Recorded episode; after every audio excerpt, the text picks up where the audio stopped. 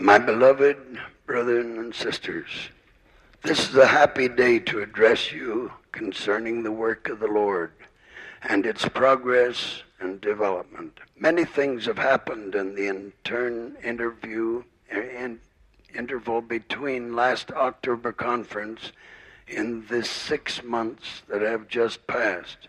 We have returned from a long, glorious trip into the far-away places to visit and address our beloved people in the far south. We have traveled approximately 23,000 miles. We have gone from volcanoes of Chile in the far south to the heights of the Andes Mountains, all along the plains to the forests. In our many contacts, we have visited and borne testimony to approximately 150,000 people of our members in area conferences. We have found them growing, developing, happy people. And we're sure that our Heavenly Father is pleased with what He saw in the people, in their activities, attitudes, their faith, and their testimony. Early this year, when drought conditions seemed to develop in the West the cold and hardships in the east with varying weather situations all over the world, we felt to ask the members of the church to join in fasting and prayer, asking the Lord for moisture where it was so vital and for cessation of the difficult conditions elsewhere. Perhaps we may have been unworthy in our asking these greatest blessings, but we do not wish to frantically approach the matter, but merely call it to the attention of our Lord and then spend our energy to put our lives in harmony. One prophet said, When heaven is shut up and there is no rain because they have sinned against thee, if they pray toward this place and confess thy name and turn from their sins when thou afflictest them, then hear thou in heaven and forgive the sin of thy servants and of thy people Israel, that thou teach them the good way wherein they should walk, and give rain upon the land which thou hast given to the people for an inheritance. The Lord issues and uses the weather sometimes to discipline his people for the violation of his laws. He said to the children of Israel, If you walk in my statutes and keep my commandments and do them, then I will give you rain in due season. And the land shall yield her increase, and the trees of the field shall yield their fruit. And your threshing shall reach into vintage, and the vintage shall reach unto the sowing time, and ye shall eat your bread to the full, and dwell in your land safely. And I will give peace in the land, and ye shall lie down, and none shall make you afraid. Neither shall the word, the sword, go through your land. With the great worry and suffering in the east, and threats of drought here in the west and elsewhere, we ask the Lord to join, we ask the people to join in a solemn prayer, prayer circle for moisture where needed. Quite immediately, our prayers were answered, and we were grateful beyond expression. We're still in need and hope that the Lord may see fit to answer our continued prayers in the matter further. From all around the world, we have received letters indicating a general response to the suggestion. From Brisbane, Australia comes this. We received your cable inviting the saints in Brisbane to join you and the world in a day of fasting and prayer. We share your love and concern for all of our Heavenly Father's children. Perhaps the day has come when we should take stock of ourselves and see if we are worthy to ask, and if we have been breaking the commandments to make us unworthy of receiving the blessings. The Lord gave strict commandments. Ye shall keep my Sabbaths and reverence my sanctuary. I am the Lord. In numerous times we have quoted this. asked our people not to profane the Sabbath, and yet we see numerous cars lined up at merchandise stores on the Sabbath day and places of amusement crowded. And we wonder, numerous times have we quoted, Remember the Sabbath day to keep it holy. Six days shalt thou labor and do all thy work. But the seventh day is the Sabbath of the Lord thy God. In it thou shalt not do any work, thou, nor thy son, nor thy daughter, thy manservant, nor thy maidservant, nor thy cattle, nor thy stranger that is within thy gates. For in six days the Lord made heaven and earth, the sea, and all that in them is, and rested on the seventh day. Wherefore the Lord blessed the Sabbath day and hallowed it. But today numerous of the people of this land spend the Sabbath working, devoting the day to the beaches, to entertainment, to shows, to their weekly purchases. The Lord makes definite promises, and he says, Then I will give you rain in due season, and the land shall yield her increase, and the trees of the field shall yield their fruit. God does what he promises, and many of us continue to defile the Sabbath day. He then continues, and your threshing shall reach unto the vintage, and the vintage shall reach unto the sowing time, and ye shall eat your bread to the full, and dwell in your land safely. These promises are dependable. The Lord says further, and I will walk among you, and will be your God, and ye shall be my people. I am the Lord your God, and I have broken the bands of your yoke. The Lord reverses now and warns, But if ye will not hearken unto me, and will not do all these commandments, and if ye shall despise my statutes, or if your soul abhor my judgments, so that ye will not do all my commandments, but break my covenant, I will also do this unto you. I will even appoint over you terror, consumption, and the burning egg that shall consume the eyes and cause sorrow of heart, and ye shall sow your seed in vain, for your enemies shall eat it. And I will set my face against you, and ye shall be slain before your enemies. They that hate you shall reign over you and ye shall flee when none pursueth you. And I will break the pride of your power, and I will make your heaven as iron, and your earth as brass. And your strength shall be spent in vain, for your land shall not yield her increase, neither shall the trees of the land yield their fruits. The Lord goes further and says, I will destroy your cattle and make you few in number, and your highways shall be desolate. Can you think how the highways could be made desolate? Well, when fuel and power are limited, and when there is none to use, when men will walk instead of ride. Have you ever thought, my good folks, that the matter of peace is in the hands of the Lord who says, and I will bring a sword upon you. Would that be difficult? Do you read the papers? Are you acquainted with the hatreds in the world? What guarantee have you for permanent peace? And ye shall be delivered into the hand of the enemy. Are there enemies who could and would afflict us? Have you thought of that? And I will make your cities waste, he says, and bring your sanctuaries unto desolation. Then shall the land enjoy her Sabbaths, as long as it lieth desolate, and ye be in your enemy's land. Even then shall the land rest and enjoy her Sabbaths. As long as it lieth desolate, it shall rest, because it did not rest when it could, in your Sabbaths, when ye dwelled upon it.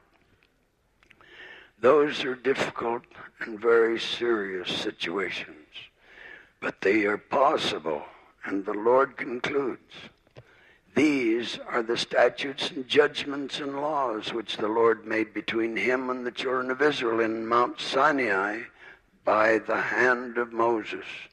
This applies to you and me. Would this be a good time to deeply concern ourselves with these matters?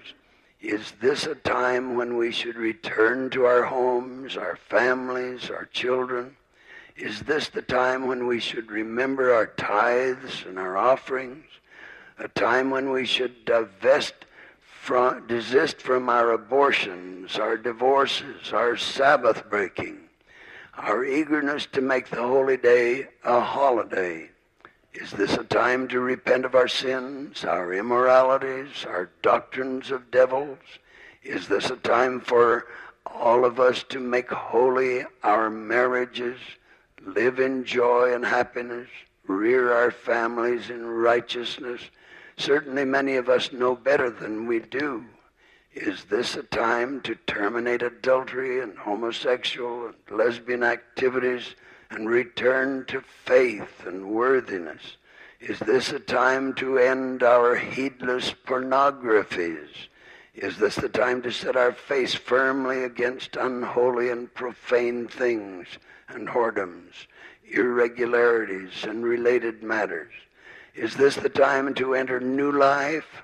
As the clear thinking of Apostle Paul said, Mortify therefore your members, fornication, uncleanness, inordinate affection, evil concupiscence, and covetousness, which is idolatry, for which things' sake the wrath of God cometh on the children of disobedience would this be a good time to eliminate the works of the flesh? Adultery, fornication, uncleanness, lasciviousness, idolatry, witchcraft, hatred, variance, emulations, wrath, strife, seditions, heresies, envyings, murders, drunkenness, revilings, and such like, dismembering remembering that they which do such things shall not inherit the kingdom of God. The Lord asks, And why call ye me Lord, Lord, and do not the things which I say? Not every one that saith unto me, Lord, Lord, shall enter into the kingdom of heaven, but he that doeth the will of my Father which is in heaven. The temple work for the church is going forward. We're pleased with that. We're proud of the service rendered, attendance at the temple, but is not total service required? It was brought out in our meeting the other day that to go to the temple is not sufficient. We must get many, many names of people so we can carry on the work for them. Now have, we now have 16 temples with four others under contemplation. But, but have you thought of the other work that can be done nearby and far away? One does not need to live in the temple district very close to carry on this work. Great quantities of genealogical data and family records can be produced and made available for the work which can be done later when temples are more available. Perhaps this is preeminent. So we urge all our multitudes of people to write their personal records and biographies and their genealogies and all be prepared for the days when the temples are made available and can be used by all. This is a program long followed by members of this church but today there are numerous friends, Catholics, Protestants, Jews, and others who are filling our genealogical rooms with their preparation for their family lines. We're told that microfilming in Rhodesia is being permitted. Cameras are also filming in South Africa and in many other nations throughout the world. Next week, we celebrate the 100th anniversary of the dedication of St. George Temple, the first in the West. The roots phenomenon has had an amazing impact on the people of this country, and more and more people are concerned with the genealogical program. Numerous genealogical libraries throughout the church in the world are serving and uh, making records available for patrons as the moment of the children's hearts turn to their fathers.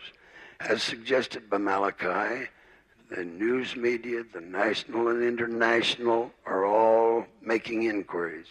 Film crews are working. Millions of Americans have been reached with these articles. And this gives us theological basis for our emphasis on the family. This is a firm and positive and important element of our religious teaching. Behold, I will send my messenger, and he shall prepare the way before me. Behold, I will send you Elijah the prophet before the coming of the great and dreadful day of the Lord. And he shall turn the hearts of the fathers to the children, and the heart of the children to the fathers, lest I come and smite the earth with a curse. That's an ominous, portentous thing.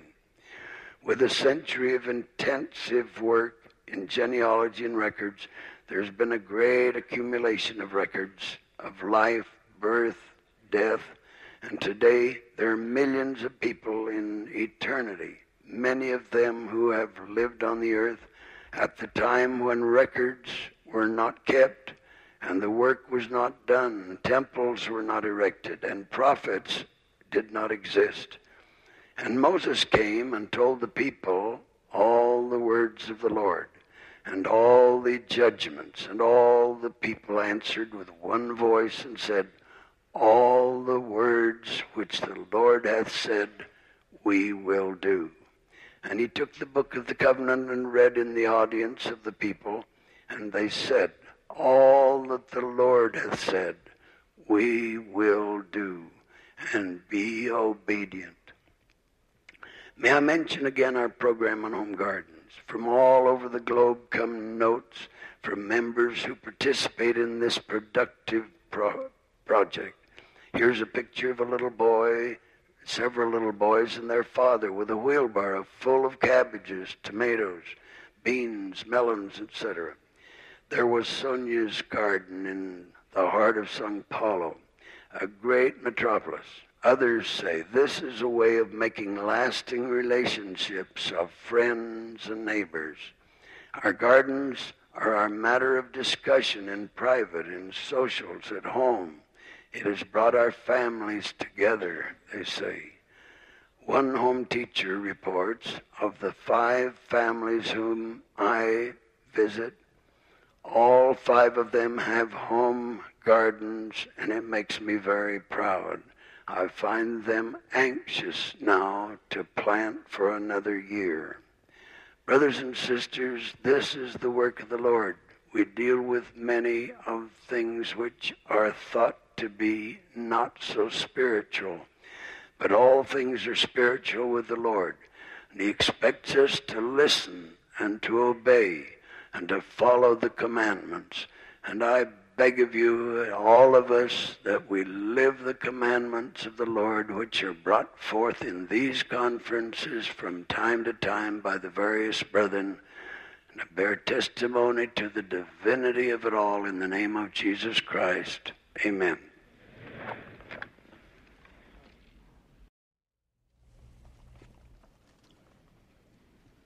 People everywhere today are hearing voices strange voices, enticing them to follow by and forbidden paths which lead to destruction. Nowhere is this more evident than in the pleading tones of that chorus of discordant voices which speak of the Savior of the world himself. There are voices crying, Lo, here is Christ, or Lo, there, meaning that various preachers are saying, believe in Christ and be saved according to this system or according to that system. A voice from the Koran acclaims that Jesus a pro- is a prophet like Abraham and Moses, but sweeps aside the divine sonship with the declaration that Allah has no need for a son to redeem men. Rather, he has but to speak, and a thing is done. A voice from one sect looking back to the cross says, We were saved 2,000 years ago, and there is nothing we can do about it one way or the other now. Another voice proclaims, Baptism is of no moment. Simply believe. Confess the Lord with your lips. No more is needed. Christ did it all. Another sect sets aside the need for good works with the assertion that there will be a final harmony of all souls with God. All will be saved. Another sings out about confession and penance and purgatory and the ritualistic rites of a priestly hierarchy. Another says our Lord was a great moral teacher, nothing more. Others believe the virgin birth was only a pious fiction fabricated by simple disciples who also made up the accounts of the miracles. And so it goes. All sects, parties, and denominations acclaim a Christ molded to fit their diverse theological idiosyncrasies. And as we know, this very babel of voices crying out that salvation comes through Christ, according to this or that conflicting system, is itself one of the signs of the times. Jesus foretold that in our day, there would be false Christs and false prophets, meaning that false religions bearing his name would arise, and that false doctrines and false teachers would be everywhere. Amid it all, may we raise the one voice which echoes the mind and will and voice of the Lord. Our voice is one which testifies of a true and living Christ it is one which says that the Lord Jesus has revealed himself and his gospel anew in modern times. It is a voice which invites all men to come to him who died on Calvary and to live his laws as he has given them to modern prophets. May I now, as one who has come to a knowledge of the truth about our Savior, proclaim his divine sonship, and testify to that salvation which comes in and through his holy name and in no other way, and do it by the power of the Holy Ghost. I shall speak of the gods of heaven and of our relationship to them and of what they expect of us. And may I say at the outset that all those whose hearts are open and whose minds are enlightened by the power of the Holy Spirit shall know of the truth of the doctrines I shall teach and the testimony I shall bear. We worship the Father in the name of the Son by the power of the Holy Ghost. The Father's name is Elohim. Jehovah is his Son. Above all gods, they stand supreme and rule the universe. Jehovah is the Holy One, by whom redemption comes. His gospel is the word of life. He is our living Lord. The Holy Spirit witness bears. Our soul the message hears that Father, Son, and Holy Ghost are man's eternal gods. Be it known, then, that there is a God in heaven who is infinite and eternal. He has all power, all might, and all dominion. There is no power he does not possess, and no truth he does not know. Every good thing dwells in him independently in its eternal fullness. He is the creator, upholder, and preserver of all things. His name is Elohim, and he is our Father in heaven, the literal Father of the spirits of all men. He has a body of flesh and bones as tangible as man's, and is in fact a resurrected and glorified person. The name of the kind of life he lives is eternal life, And eternal life, by definition and in its nature, consists of life in an eternal family unit and of the possession of the fullness of the glory and power of the Father. The Lord Jesus, whose witnesses we are, is the firstborn of the Father, the firstborn of every creature. He was the beloved and chosen one from the beginning. When our eternal Father ordained and established the plan of salvation, when the great Elohim set up the system which would enable us, his spirit children, to advance and progress and become like him, when the Father of us all offered eternal life to his children, he asked for volunteers to put his plan into operation. After all the hosts of heaven had been taught the gospel of God, after they knew of the perils and trials of a future mortality, after the need for a Redeemer had been presented in the courts of glory, the Father propounded these questions and sent them forth through all the seraphic hosts of heaven. Whom shall I send to be my son? Who will put the terms and conditions of my plan into effect? Who will work out the infinite and eternal atonement, whereby all men shall be raised in immortality, with those who believe and obey, being raised unto eternal life? Then it was that his beloved and firstborn son responded, Here am I, send me. I will be thy son. I will sponsor thy plan, Father. I will take upon me the sins of all men on conditions of repentance. And, Father, the honor and the glory be thine forever. Then it was that the, this favored one, this one who under the Father had become the creator of worlds without number, was chosen and foreordained and became the Lamb slain from the foundations of the world.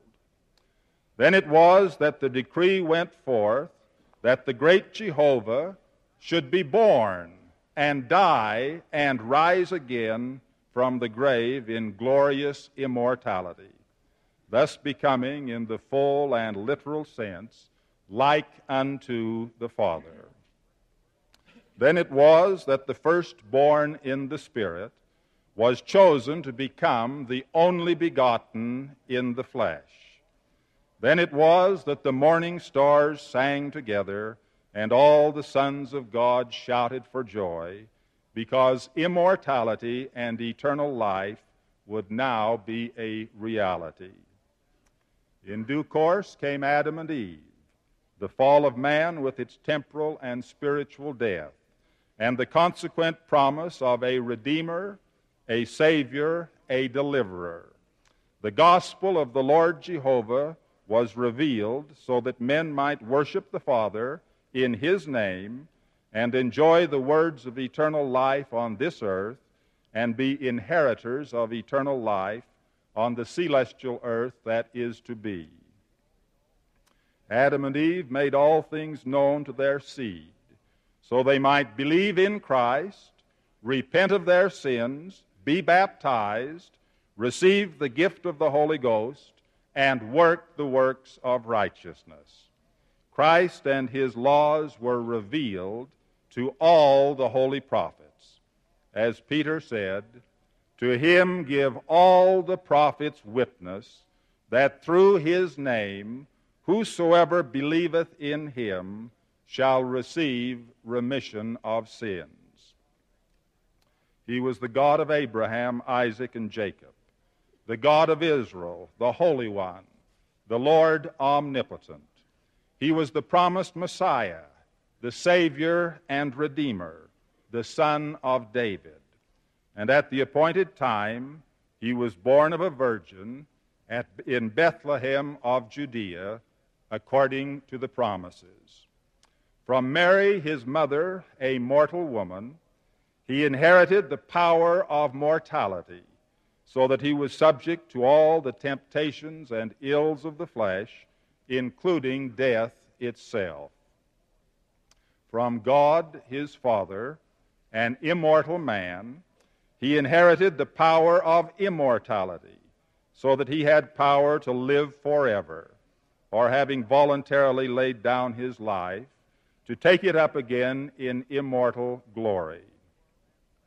He came into the world to ransom men from the temporal and spiritual death brought upon them by the fall of Adam. He came to satisfy the demands of divine justice and to bring mercy to the penitent. He came as a mediator, as an intercessor, to plead the cause of all those who believe in him. He came to bring immortality to all men as a free gift. He came to make eternal life available on conditions of obedience to the laws and ordinances of his gospel. He came to bring hope, to bring joy, to bring peace, to bring salvation.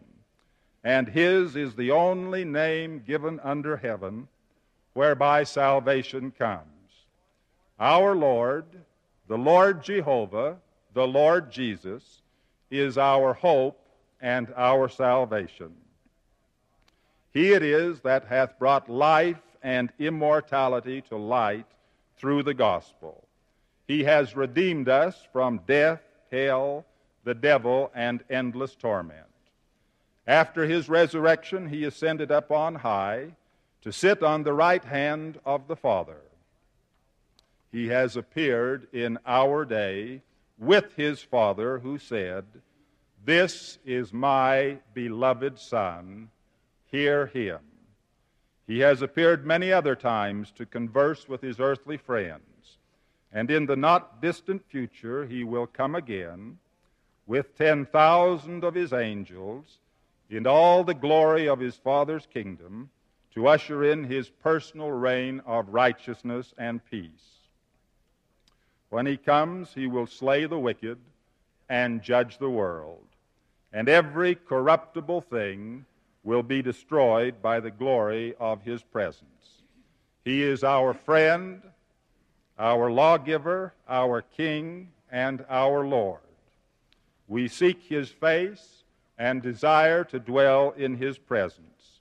We are his people, the sheep of his fold. Our desire is to be reconciled to God through his blood.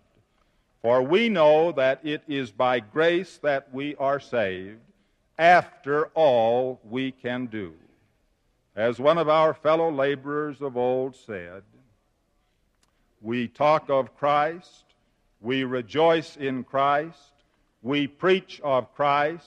We prophesy of Christ, so that all men may know to what source they may look for a remission of their sins. And so now, in keeping with our established practice and pursuant to the divine obligation laid upon us, I bear personal testimony of the divine sonship of Him who has saved us with His blood. He is truly God's Almighty Son, in whom we shall rejoice both now and forever. In the name of the Lord Jesus Christ, amen.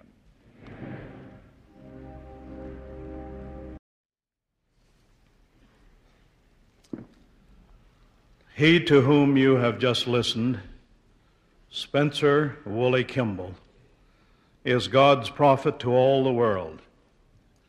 Not only are the heavens not sealed, as many suppose, but a living prophet is here admonishing and counseling and is available to all who will listen.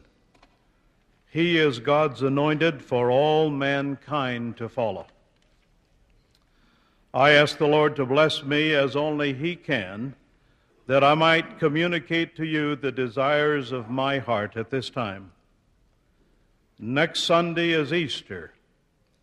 For a brief few hours, many in the world, believers and non believers, will have recalled to their mind through pictures, stories, and messages in the media or from church pulpits the final events culminating in the death and resurrection of our Lord.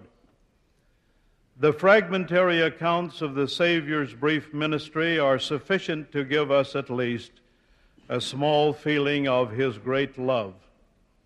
His desire is to help us.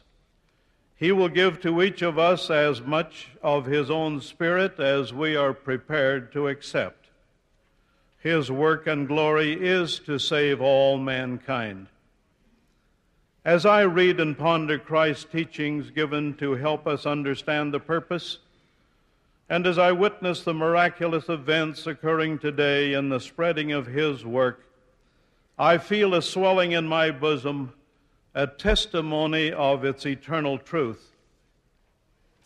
Shortly before the Savior's betrayal and subsequent events that will be celebrated next week, an event now known as the Transfiguration occurred, which I am sure was meant for our spiritual enlightenment, as well as for those who were personal witnesses.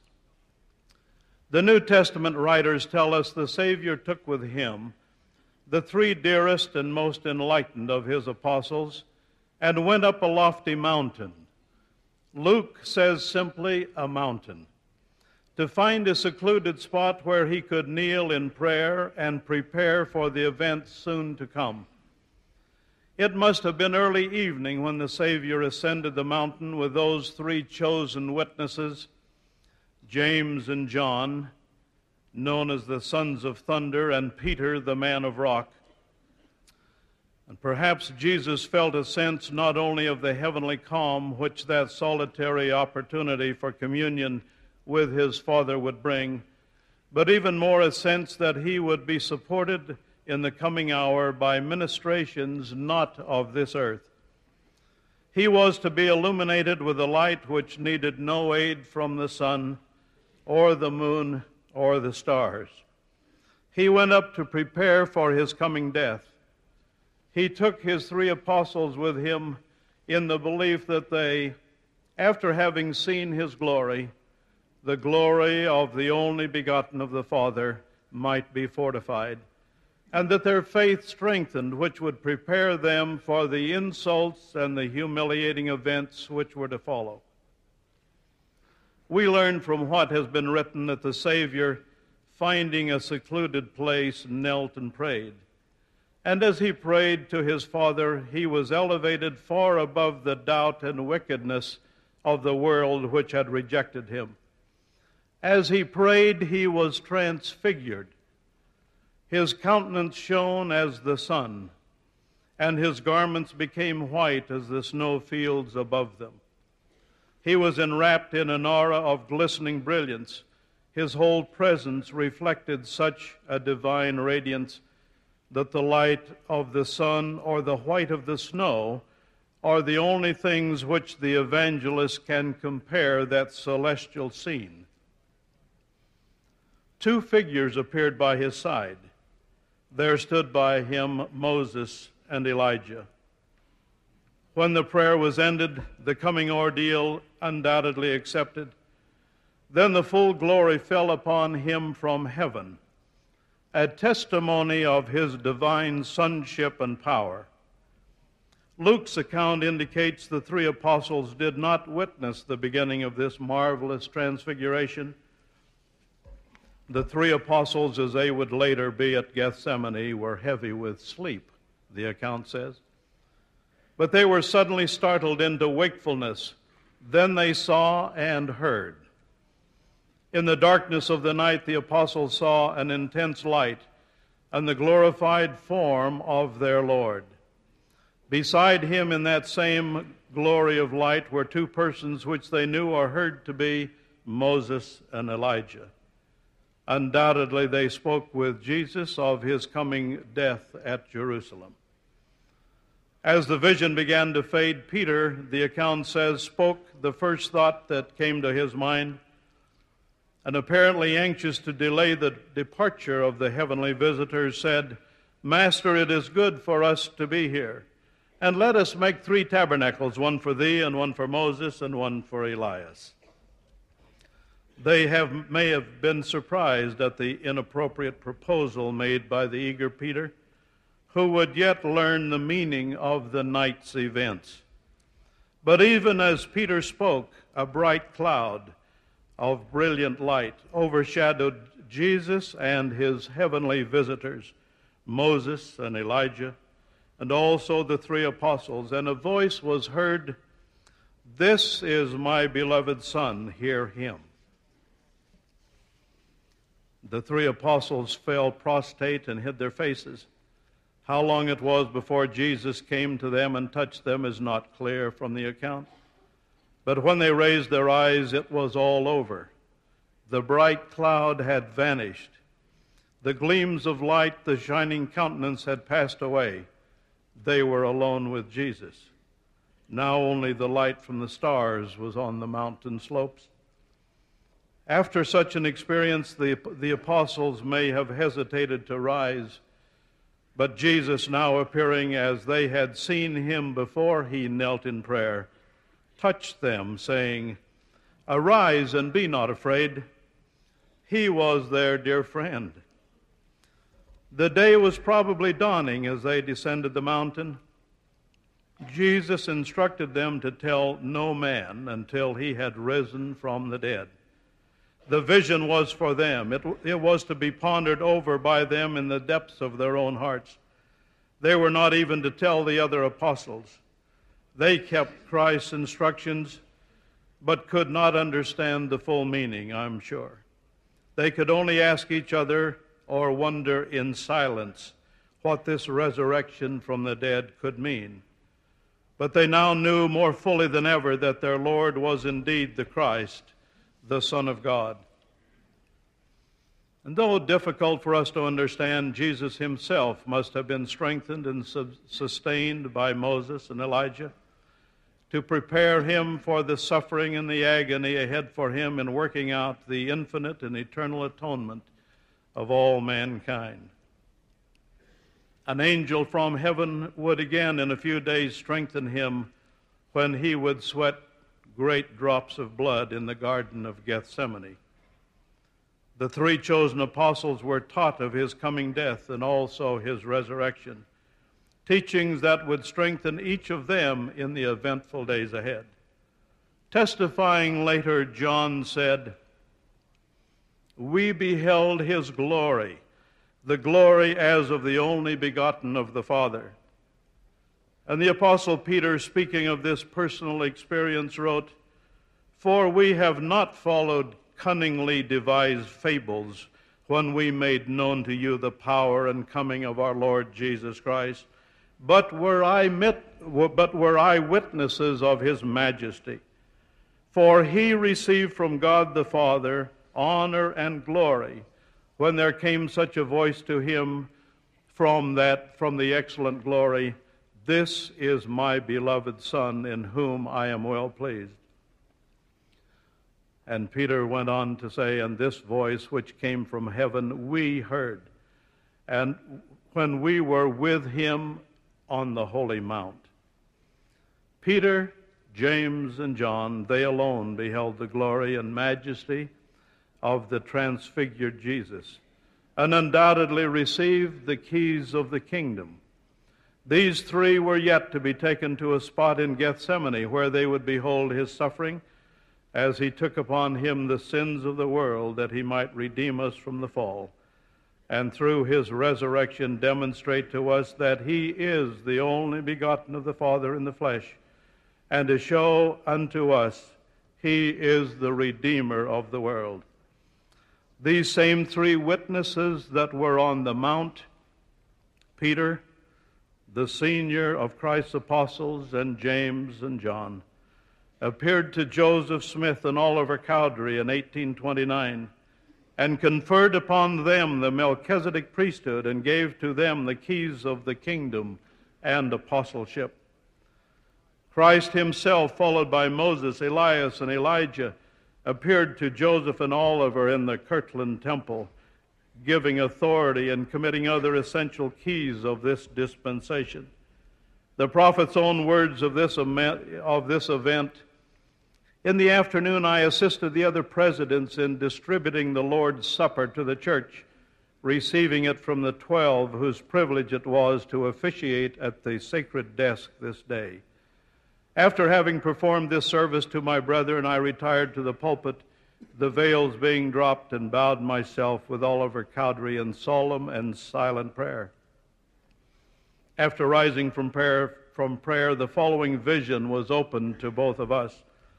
The veil was taken from our minds, and the eyes of our understanding were opened.